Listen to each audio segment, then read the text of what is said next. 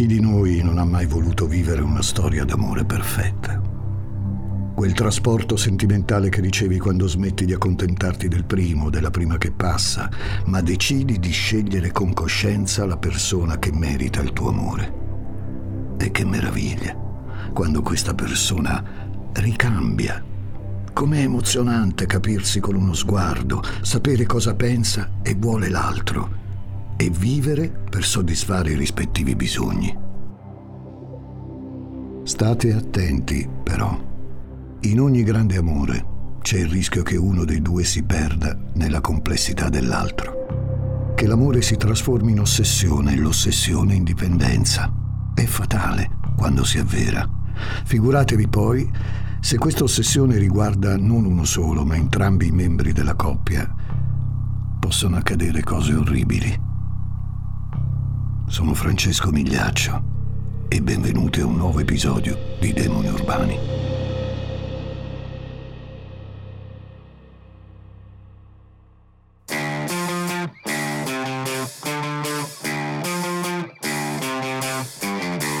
Gli ascoltabili presenta Demoni Urbani, il lato oscuro della città.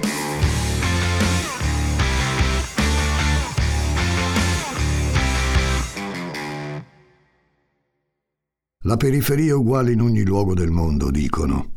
Sarà, ma gli abitanti di Gorton, negli anni 50, pochi chilometri a sud di Manchester, avrebbero da ridire. Il cielo è grigio sopra Gorton. Le case a mattoncini rossi possono dare l'impressione di non essere in un posto squallido, ma è solo un'illusione. Qui anche le periferie hanno zone ancor più periferiche, distrutte e sfatte, abitate da povera gente che ormai non ha più nulla. Fino a pochi anni prima la cittadina non se la passava poi tanto male. Finché c'era la guerra l'industria pesante manteneva gran parte delle famiglie.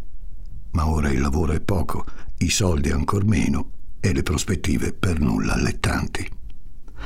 Appena fuori dal grigiume della periferia, però, il paesaggio cambia. La brughiera, con mille toni di verde, giallo e rosso, si estende per chilometri e chilometri, un rincorrersi di brugo, arbusti, erica e calluna. Uno scenario spettacolare che pare di essere in cime tempestose.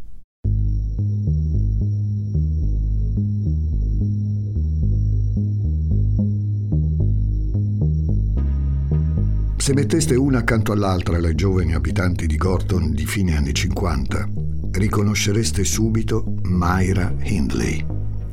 Non tanto per un fatto estetico. La gonna sotto al ginocchio, la camicetta a girocollo, le scarpette tacco 3 cm sono identiche a quelle di tutte le altre ragazze, ma lei spicca.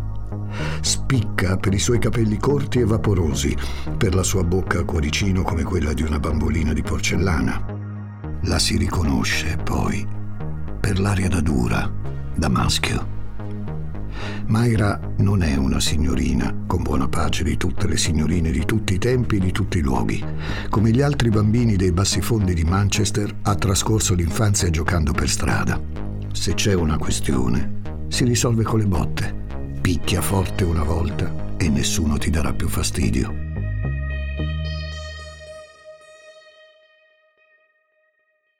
Questa cosa delle botte non gliel'ha insegnata la strada, ma suo padre, Bob Hindley.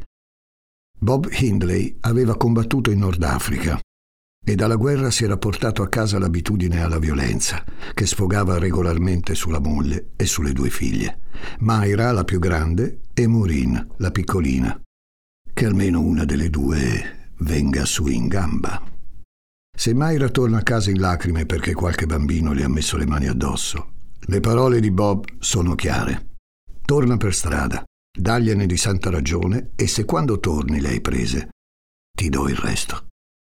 E allora Mayra picchia finché l'altro non rimane a terra, senza guardare in faccia nessuno.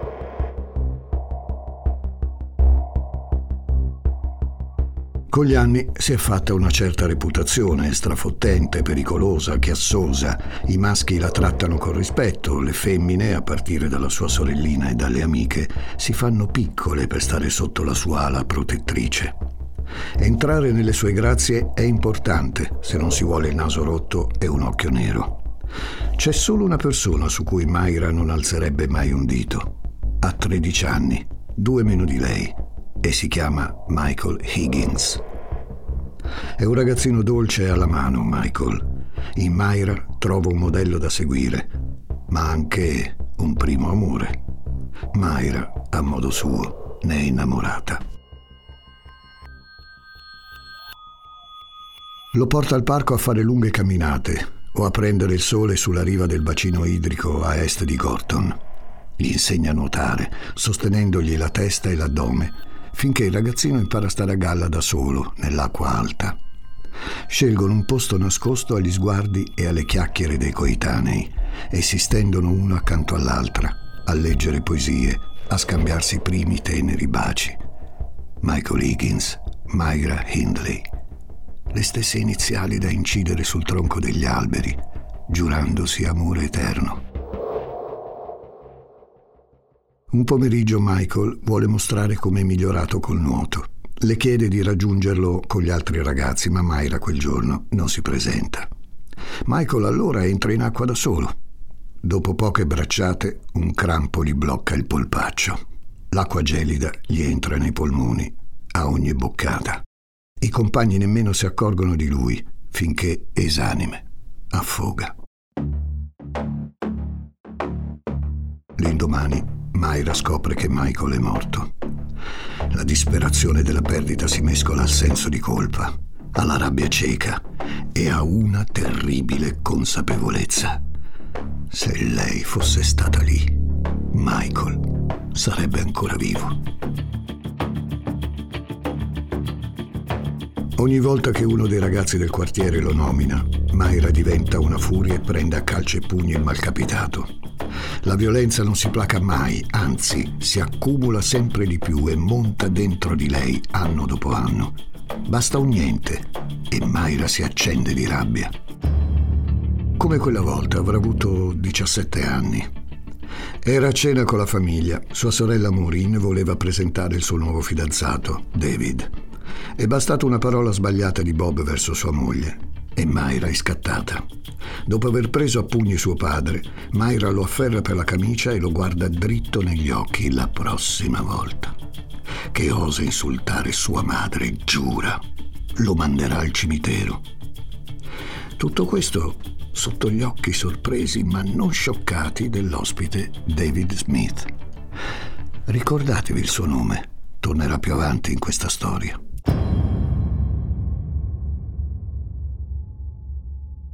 Mayra ha un problema evidente con gli uomini. Non è in grado di entrare in relazione con loro se non con la violenza. I ragazzi non le chiedono mai di uscire perché hanno paura di lei. A nulla o quasi servono gli sforzi per risultare attraente, i tacchi alti, la messa in piega, le gonne corte, il trucco.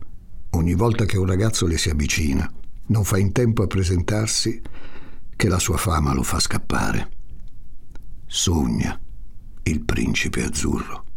Vuole un uomo che la ami, che faccia tutto per lei e al quale abbandonarsi. E a un certo punto della sua vita, intorno ai 18 anni, pensa di averlo trovato. A inizio 1960 lavora come dattilografa al Millwalls Merchandise, una ditta di prodotti chimici e coloranti. Il lavoro è semplice, Mayra è veloce, affidabile e precisa. Durante il suo primo giorno, il capo e i colleghi si prodigano in complimenti per quanto è brava. Lei però ha occhi solo per un ragazzo. C'è un tipo che lavora lì con lei. È alto, snello, coi capelli impomatati e un ricciolo che gli cade sulla fronte. Ha lo sguardo cupo e quando Mayra si avvicina per presentarsi, lui la squadra dai piedi alla testa e, come infastidito, se ne torna alla sua scrivania. Per Mayra è un colpo di fulmine. Ian Brady ha 22 anni, 4 più di lei. Sta sempre da solo, raramente si confronta con i suoi colleghi e ha un atteggiamento molto distaccato. Durante le pause, Mayra l'ha notato, Ian non se ne sta fuori a bighellonare ma tira fuori un libro e legge. talmente assorto che pare non essere più lì. Quelle volte che si ferma a bere con i colleghi, lui non ordina la birra come tutti, ma un calice di vino che annusa e sorseggia con classe. Non torna a casa con il bus. Ha una motocicletta tenuta benissimo. E Mayra sogna di montarci con lui un giorno, di stringere le braccia sul suo torace e scappare insieme, mentre il vento le scompiglia i capelli.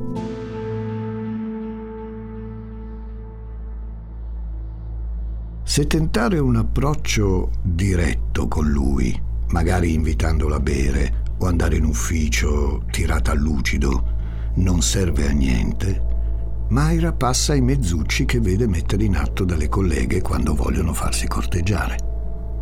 Ma con Ian, Mayra lo ha capito. Non è una scollatura più pronunciata, uno sguardo languido che otterrà la sua attenzione, no dovrà usare il cervello.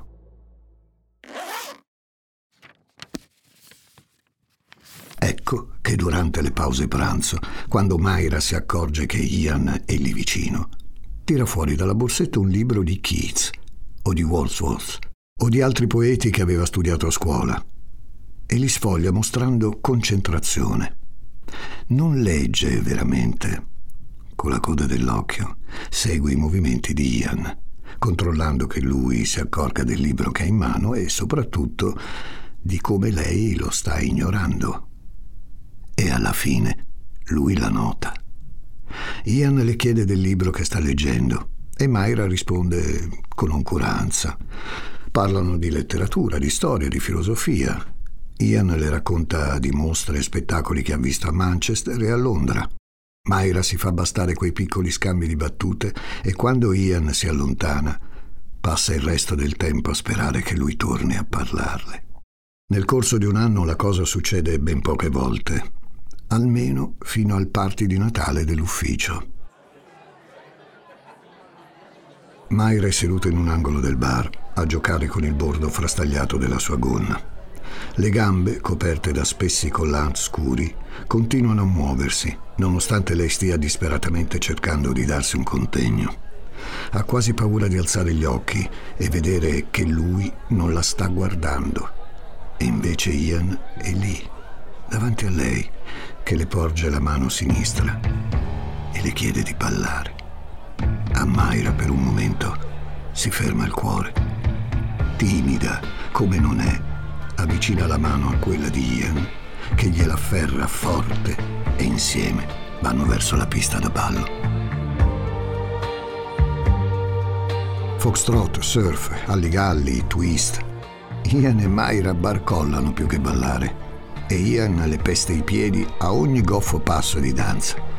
Per Mayra, quello è il momento più felice della sua vita. A fine serata, Ian si offre di accompagnarla a casa sono lì, in piedi, uno di fronte all'altro davanti alla porta d'ingresso, irrigiditi dal freddo e dall'imbarazzo. Mayra, scacciando quella timidezza che sente solo quando c'è lui, lo guarda negli occhi, sperando che finalmente la baci.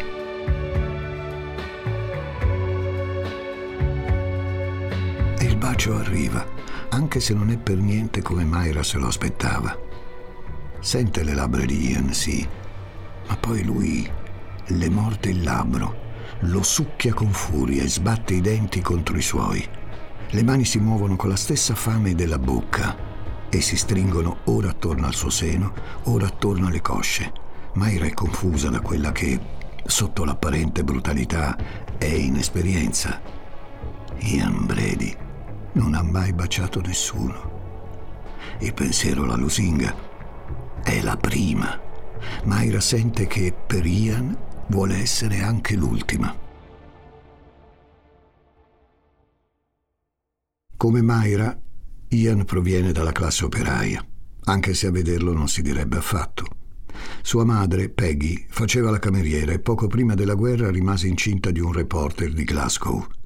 Il padre sparisce e Peggy, seppur con riluttanza, pubblica un annuncio per far adottare il piccolo, nella speranza di assicurargli una vita migliore lo affida alle cure di Mary e John Sloan, una coppia che ha già quattro figli che non gli farà mancare niente, certo.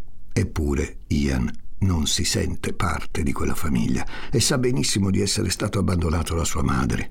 Cresce ribelle e tumultuoso. Fin da piccolo colleziona una serie di delitti e condanne.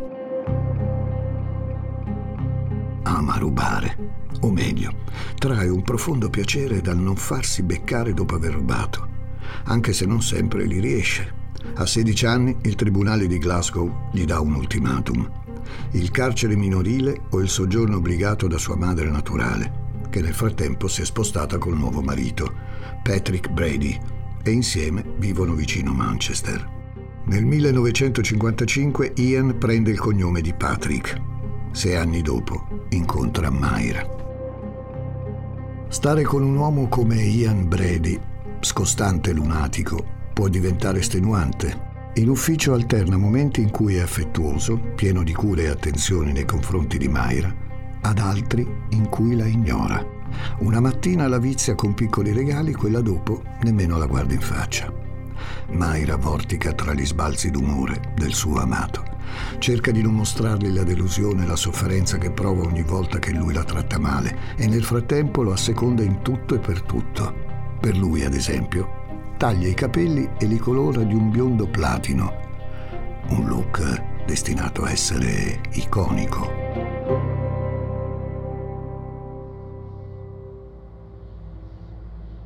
Ecco Ian che Myra ha il suo primo rapporto sessuale. Neanche a dirlo, la violenza con cui lo fanno è sconcertante. Ian le morde i seni, li stringe, le tira i capelli, la prende, rude, la solleva e la sbatte ora sul letto, ora per terra, ora in piedi contro la porta. Lo shock di Mayra dura solo per i primi istanti. Forse non si aspettava niente di diverso, forse è talmente presa da lui da tramutare la ferocia in passione. E le piace, le piace sempre di più, le piace solo così. A poco a poco, l'educazione sentimentale di Ian nei confronti di Myra si estende e cambia piano. Vuole insegnarle non solo a scopare, ma anche a vivere e a pensare. A letto, Ian legge brani tratti dai suoi libri preferiti, La Nouvelle Justine del marchese de Sade o il Mein Kampf di Adolf Hitler e parla per ore delle sue teorie sulla natura del genere umano. Invece, ora contro gli ebrei, ora contro i neri, disprezza chiunque sia debole. E Ian, presto, inizia a giocare con la fantasia e coinvolge Mayra. Lo ama davvero?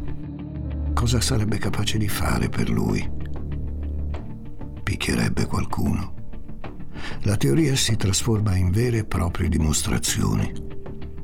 Metti questo smalto Spogliati in mezzo alla strada. Distruggi questa macchina con una mazza da baseball. A ogni richiesta, lei obbedisce. Un pomeriggio, Ian dà a Myra uno dei suoi libri preferiti. È L'uomo che non sapeva amare di Harold Robbins. Nel racconto c'è una scena ripugnante nella quale uno dei personaggi violenta ripetutamente una quindicenne. Myra è rapita dall'accuratezza morbosa delle descrizioni e le commenta con gusto. D'altronde, è come diceva De Sada.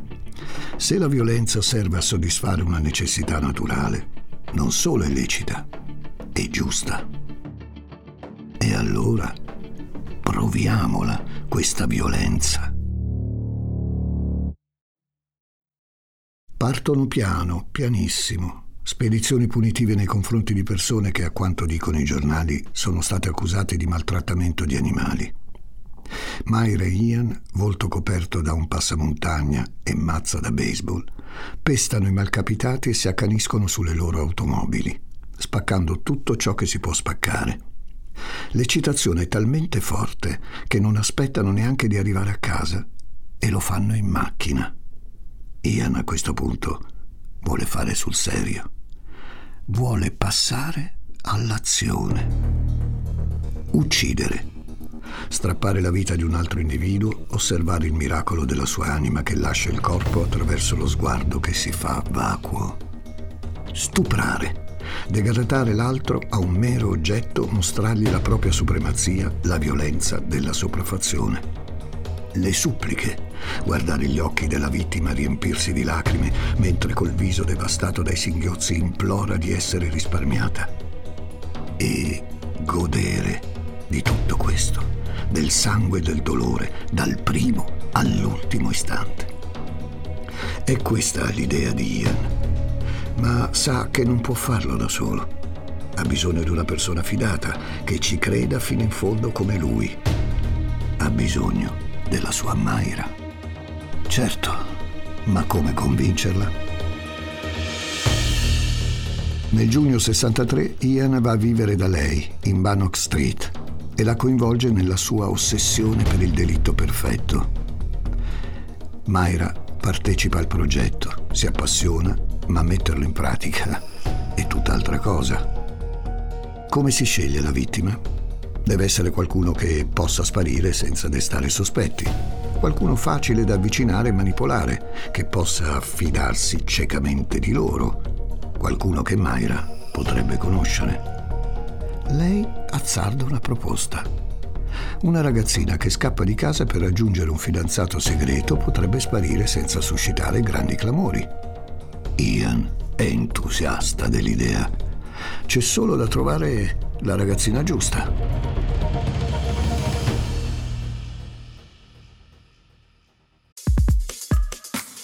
Ciao, sono intelligenza artificiale. Per gli amici AI. Cecilia Zagarrigo mi ha invitato a confrontarmi con Elisa Nicoli, Andrea Grieco, Marco Dixi e tanti altri famosi divulgatori. Gli ruberò il lavoro? Scopritelo ascoltando Intelligenza Reale. Pauline Reed ha 16 anni e sta andando a piedi verso una festa al British Railways Club. Il tragitto non è particolarmente lungo, ma siamo a metà luglio e il sole brucia forte per quel periodo. Perciò, quando Pauline vede Mayra, in macchina, che le fa un cenno con la mano, si fionda verso di lei la conosce bene. È la sorella della sua amica Maureen e tante volte da piccola Mayra l'aveva difesa dagli altri bambini. Accetta volentieri il passaggio. Chiacchierano del più e del meno quando Mayra si ferma per chiedere a Pauline un favore. Ha perso un guanto bianco nella brughiera di Saddleworth. È un regalo di Ian, il suo ragazzo, e se non lo ritrova lui si arrabbierà moltissimo. Quattro occhi sono meglio di due. L'aiuterebbe a cercarlo? Pauline accetta. La macchina lascia quindi la strada principale per immergersi nel fitto della brughiera. Quando Mayra accosta, Pauline nota che c'è un uomo in motocicletta. È Ian. Il ragazzo aiuta Pauline a scendere e la ringrazia per essersi resa disponibile le prende la mano e la spinge delicatamente tra gli arbusti. Venti minuti dopo, Ian bussa al finestrino dell'auto, fa cenno a Mayra di scendere e la invita a seguirlo per vedere ciò che ha fatto. Pauline è a terra, ancora vestita ma senza le mutandine, con un taglio profondo che le attraversa la gola. Il sangue sta ancora sgorgando dal collo. Ian scava la fossa e una volta sepolta la ragazza, tira fuori dalla giacca la macchina fotografica e chiede a Mayra di mettersi in posa, proprio sul cumulo fresco. Lei obbedisce e sorride. Vogliono ricordare quel momento speciale per sempre. Scattata la foto, Ian e Mayra si attengono scrupolosamente al piano che hanno progettato, ripuliscono l'automobile da ogni traccia del passaggio di Pauline, bruciano i vestiti che indossano e il coltello che ha usato Ian. In quel punto desolato della brughiera di Saddleworth non è mai successo nulla. Nei giorni seguenti l'intera Gorton si muove per cercare Pauline. La polizia non ha alcun indizio, perciò avviano un'indagine di routine. Interrogano i familiari, i conoscenti, i vicini di casa, gli amici della ragazza, tra cui Maureen e il suo fidanzato David Smith. Ve lo ricordate? Nonostante sia un ragazzino, David ha già un passato violento. Pare abbia accoltellato un amichetto quando aveva appena 11 anni e tirato un pugno in faccia a un insegnante poco dopo. David viene interrogato a lungo e la notizia fa in un attimo il giro di Gorton, ma il ragazzo ha un alibi di ferro ed è libero di andare. Tra i curiosi che bazzicano attorno alla centrale c'è anche Ian. Vede David uscire dal commissariato. Lo terrà d'occhio, non si sa mai. Dopo quattro mesi di indagini e ricerche che non portano a nulla, il caso Pauline Reed viene archiviato tra le persone scomparse e Ian è pronto per il prossimo omicidio. Quando ne parla a Mayra, però, è perentorio. La prossima vittima dovrà essere più giovane. Pauline si è ribellata e non gli è piaciuto.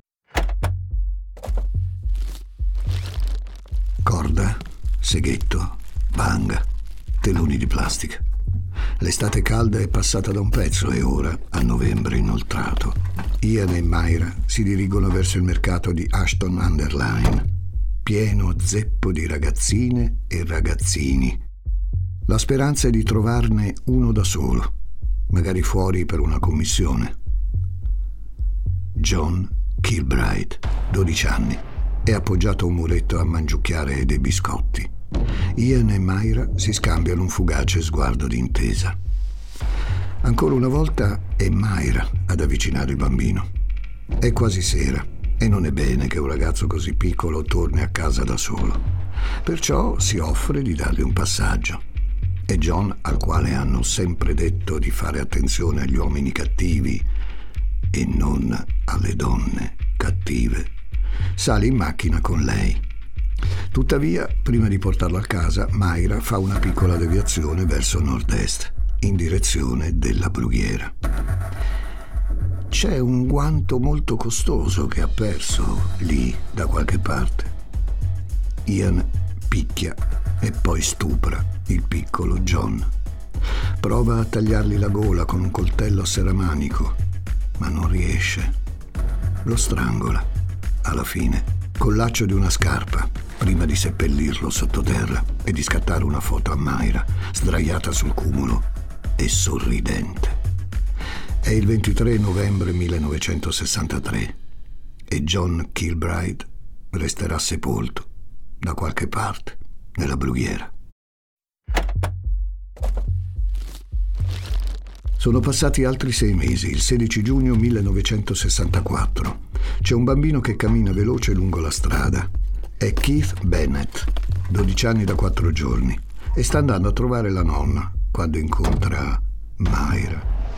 Lei e il suo fidanzato stanno caricando degli scatoloni sul loro pick-up, ma hanno bisogno di una mano. Il piccolo si offre di aiutarli e i due ricambieranno con un passaggio. Una volta in macchina, ecco di nuovo una piccola deviazione verso la brughiera di Sanderworth. Ian scende con il ragazzino, mentre Myra aspetta in auto. Ian tornerà da solo. Picchiato, stuprato e strangolato a morte con un laccio delle scarpe. Keith Bennett sparirà per sempre nella brughiera.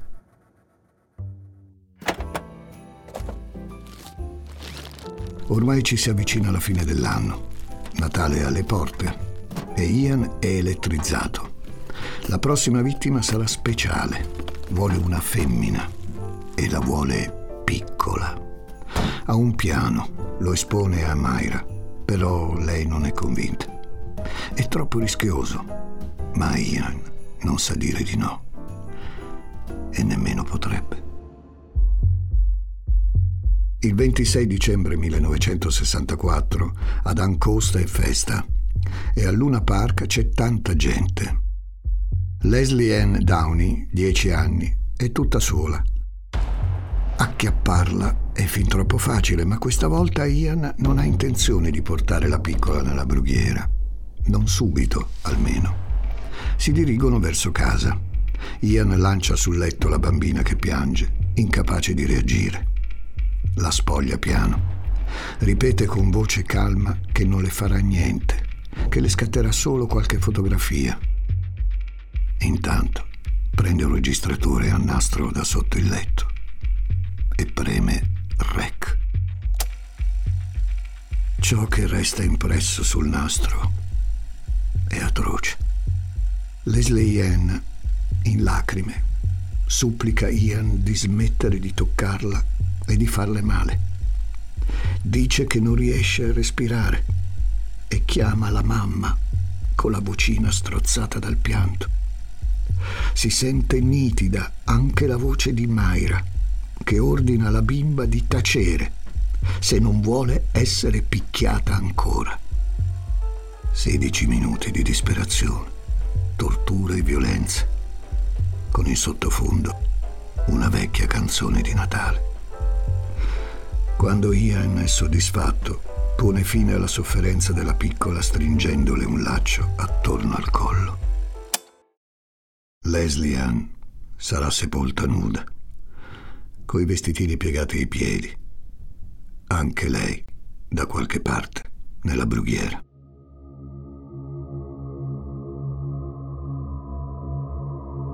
Mentre la periferia di Manchester si dispera per i suoi figli che continuano a sparire nel nulla, il 15 aprile 1965 anche David Smith e Maureen Idley sono in lutto. La loro bambina, di appena sette mesi, muore improvvisamente e Ian, che del dolore degli altri si nutre e ne trae godimento, propone a Mayra di frequentarli di più. Avrà così occasione di conoscere meglio quel ragazzo. A David non dispiace la compagnia di Ian, perché si porta sempre dietro tanto alcol.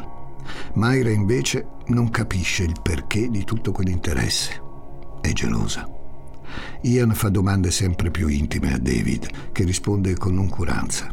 È un ragazzo rissoso e violento, che nei weekend torna a casa con un labbro spaccato o un occhio nero, dopo aver fatto a pugni con altri ubriaconi. Piano, come aveva fatto con Mayra, Ian cerca di coinvolgere David nei suoi giochini. Potrebbero organizzare insieme la rapina perfetta. Ma come? David si diverte a seguire gli assurdi piani di Ian e sta al gioco. Tutto per un bicchiere di vino e un po' di distrazione dal dolore.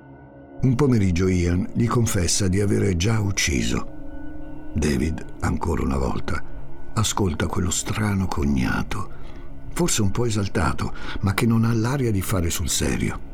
Però gli assicura che crede alle sue parole. Ian allora azzarda e gli propone di partecipare al prossimo delitto. Ma certo, dice David, quando vuoi. A ottobre 1965 Ian decide di mettere David alla prova. Gli chiede di aiutarlo a preparare una valigetta dove Ian inserirà alcune prove che testimoniano i suoi delitti. Ci penserà poi Ian a nasconderla in un deposito bagagli alla stazione. David, obbediente, fa ciò che gli è stato chiesto. A Ian questo è sufficiente.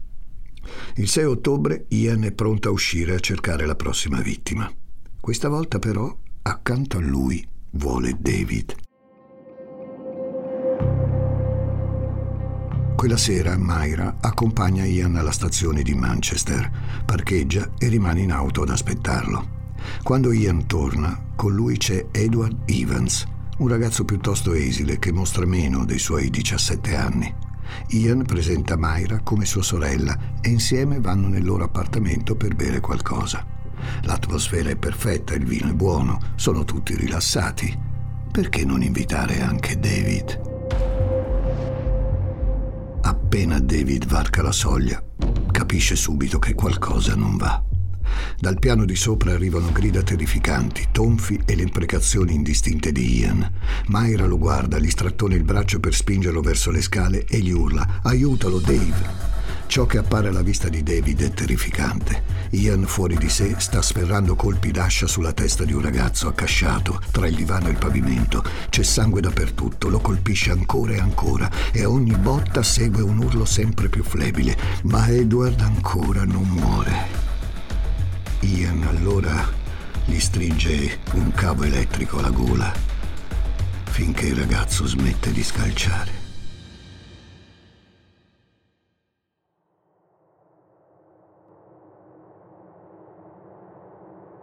David sa che ha pochissimo tempo per elaborare e capire come uscire da quella situazione senza rischiare di essere ammazzato. E allora collabora. Fa quello che Ian e Myra si aspettano che faccia. Aiuta a pulire la scena. Il cadavere di Edward è troppo pesante per portarlo fuori. Ian è stanco e David, da solo, non ce la fa. Avvolgono il corpo in un telo e lo chiudono in camera da letto. Ci penseranno insieme l'indomani. David finalmente può tornarsene a casa. Cammina lento nel buio della notte, fino a quando esce dal campo visivo di Myra Ian. Si ferma e vomita. Dopodiché corre, più veloce che può. Arriva a casa e si chiude la porta alle spalle. Sveglia Maureen ci sono delle cose che deve raccontarle.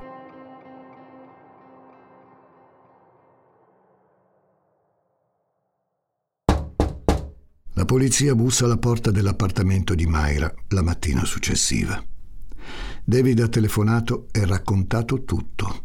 In quella casa c'è un cadavere, ma potrebbero esserci altre vittime. Trovano il corpo di Edward Evans, dove David aveva detto. L'arresto è immediato.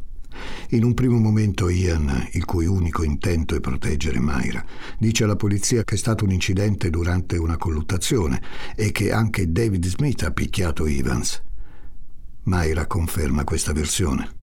Quando un agente perquisisce l'auto di Myra, però, trova un indizio a favore delle parole di David Smith. Il block notice di Ian Brady. Tra le pagine fitte di appunti compare sottile un nome. John Kilbride, uno dei bambini scomparsi. Mayra mentiva quindi, e questo è sufficiente per accusarla di complicità.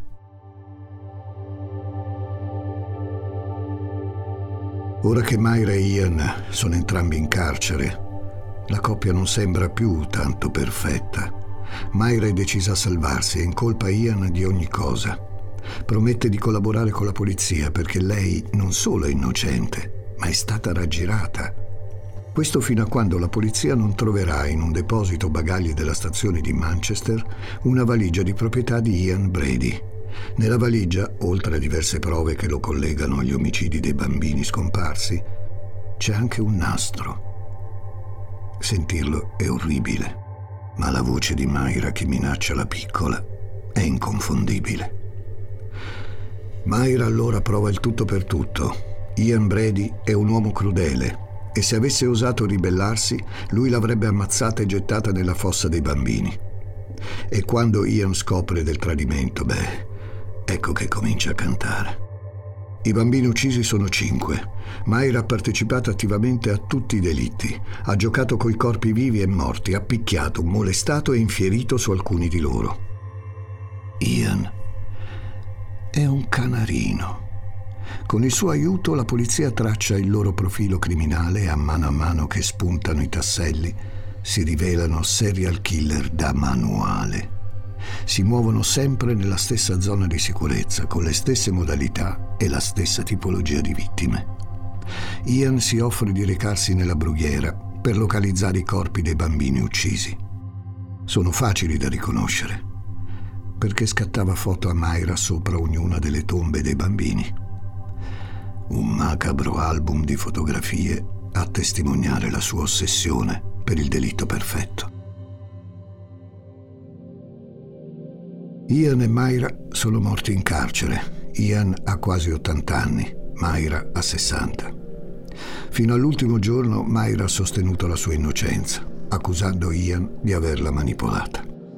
Vent'anni dopo gli omicidi, Ian Brady porterà la polizia sulle tombe di Pauline Reed, John Kilbride e Leslie Ann Downey. La terribile consolazione per i loro genitori è che finalmente i piccoli possano riposare in pace, in una degna sepoltura. Tale fortuna però non è riservata ai genitori del piccolo Keith Bennett. Il suo corpo non è mai stato ritrovato.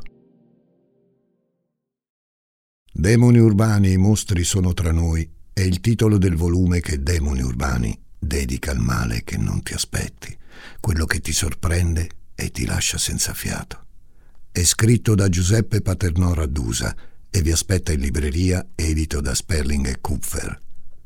Leggendolo, sono certo che proverete la sensazione di ascoltare la mia voce.